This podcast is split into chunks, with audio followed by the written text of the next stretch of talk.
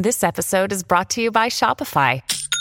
Forget the frustration of picking commerce platforms when you switch your business to Shopify, the global commerce platform that supercharges your selling wherever you sell. With Shopify, you'll harness the same intuitive features, trusted apps, and powerful analytics used by the world's leading brands. Sign up today for your $1 per month trial period at shopify.com slash tech, all lowercase. That's shopify.com slash tech. Today on the newscast, the terror wave against Israel intensifies as Israeli officials warn of possible Iran backed kidnappings at home and abroad. Get my take next.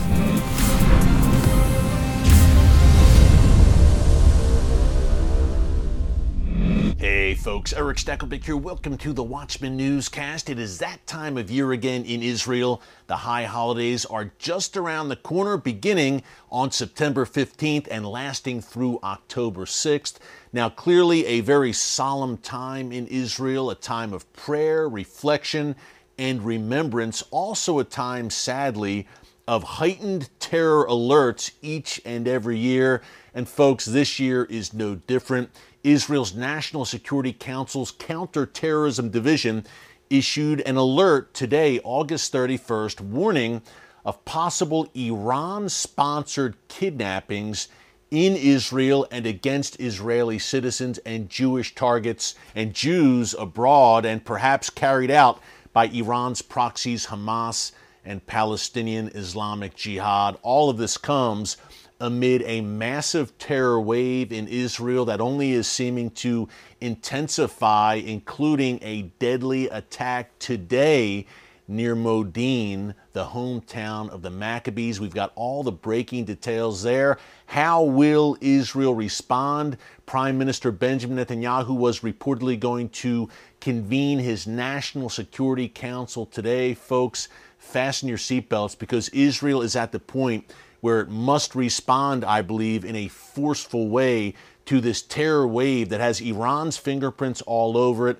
and is largely being carried out by the likes of Hamas and Palestinian Islamic Jihad, those Iranian proxies. Now, these terror warnings come, as I mentioned, as the Jewish high holidays are fast approaching, and I can't think of a better way to support Israel against its enemies than by helping needy Israelis and in the process fulfilling the biblical mandate to bless Israel. That's why I'm proud to partner with Meir Panim, an incredible organization dedicated to transforming lives in Israel. Folks, nearly 2 million Israelis, including over 1 million children, are currently living in poverty. Hard to believe, I know, but these families face heart wrenching decisions every day between buying groceries, medicine, or paying rent. Your generous support to Meir Panim will provide essential food for struggling Israeli families and also for Israeli Holocaust survivors, one in three of whom lives in poverty. Meir Panim's restaurant style soup kitchens and food vouchers are an absolute blessing to Israelis in need. You can help a hungry child, a Holocaust survivor, and an Israeli family today, all while blessing Israel just visit mpgive.org. That's mpgive.org.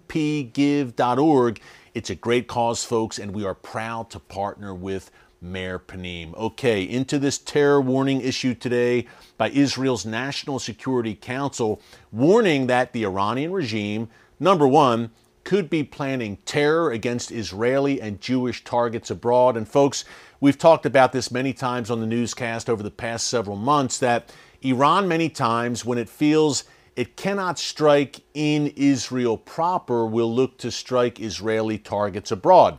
Now, that could mean Israeli embassies or consulates in various countries. It could mean, God forbid, Jewish synagogues in various countries. It could mean Israeli owned shipping at sea. There are a variety of ways that Iran in the past has struck against Israeli interest around the world. And now that things are an absolute tinderbox in the Middle East right now between Israel and Iran and those Iranian proxies pitted against the world's one and only Jewish state, the Jewish high holidays clearly are a time of heightened alert when Iran would love to strike Israel, when they see Israel as more vulnerable. Look, Israel is focused obviously on Rosh Hashanah, Yom Kippur, and Sukkot.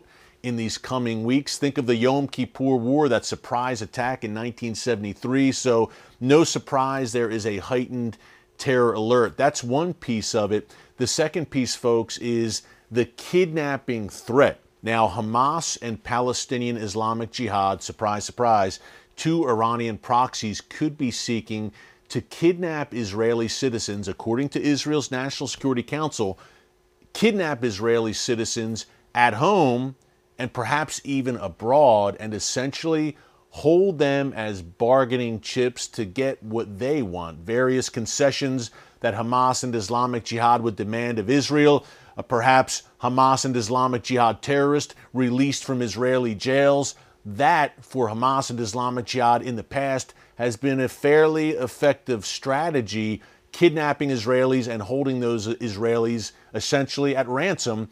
So, right now, Israeli authorities are saying, look, this is a possibility. And to all Israelis, they're saying, who are traveling abroad for the high holidays, be very, very careful. And of course, this all comes amid a massive terror wave. And massive is a big word, I know, folks, but let's break it down. Uh, nearly every day, it seems, there's an attempted attack in Jerusalem or Judea and Samaria or elsewhere, Tel Aviv, or sadly, a successful attack to the tune of, since the beginning of this year, January 1st, 2023, we've seen 27 Israeli civilians killed, butchered by Palestinian terrorists, mainly from Hamas and Palestinian Islamic Jihad, and at least three Israeli soldiers also killed including today. I mentioned at the top this horrific terror attack in near Modin, the hometown of the legendary Maccabees. Now, a car ramming, or a truck ramming, I should say, was the instrument of terror today. A Palestinian terrorist, a 41 year old man, apparently rammed into a group of Israeli soldiers who were walking by the side of a road. One Israeli soldier was killed in this heinous terror attack and at least six more were wounded. But that's not all.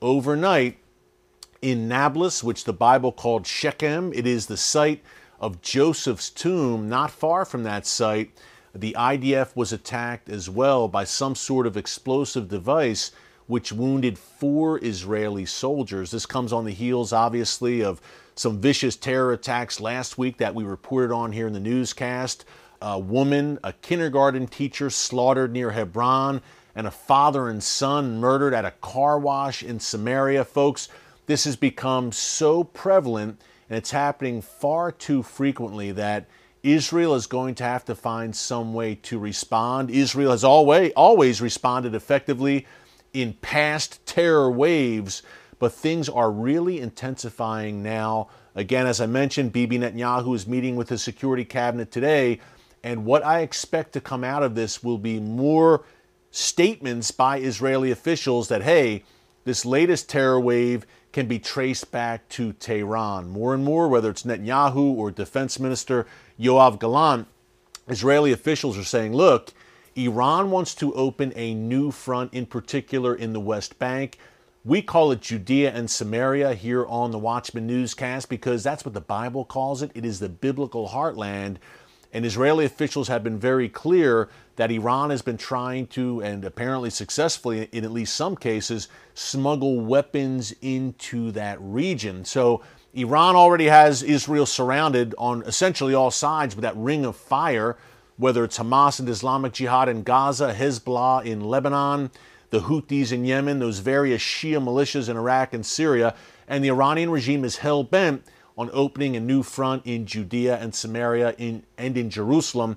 And Israeli officials continue to warn about that. And clearly, they see Iran's fingerprints on this latest terror wave. What will Israel's response be? We soon shall see. But Iran clearly emboldened folks. And one reason, and we've mentioned it here before in the newscast, is the internal discord within Israel, the large demonstrations against the government Iran and its proxies see a house divided and they see Israel as more vulnerable and more ripe for attacks.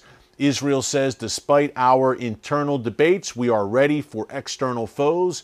We shall see, folks. Things are heating up. Keep Israel in your prayers right now, no doubt, especially as the high holidays approach. Hey, one more approaching program I want to tell you about before we go.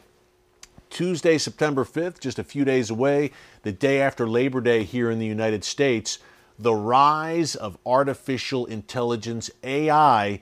My brand new TBN special airs on Tuesday, September 5th at 8 p.m. Eastern Time. Folks, this is one of the issues of our time.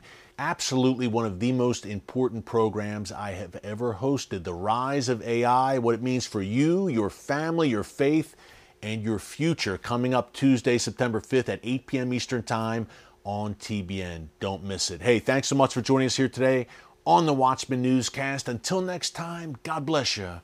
And remember, never hold your peace.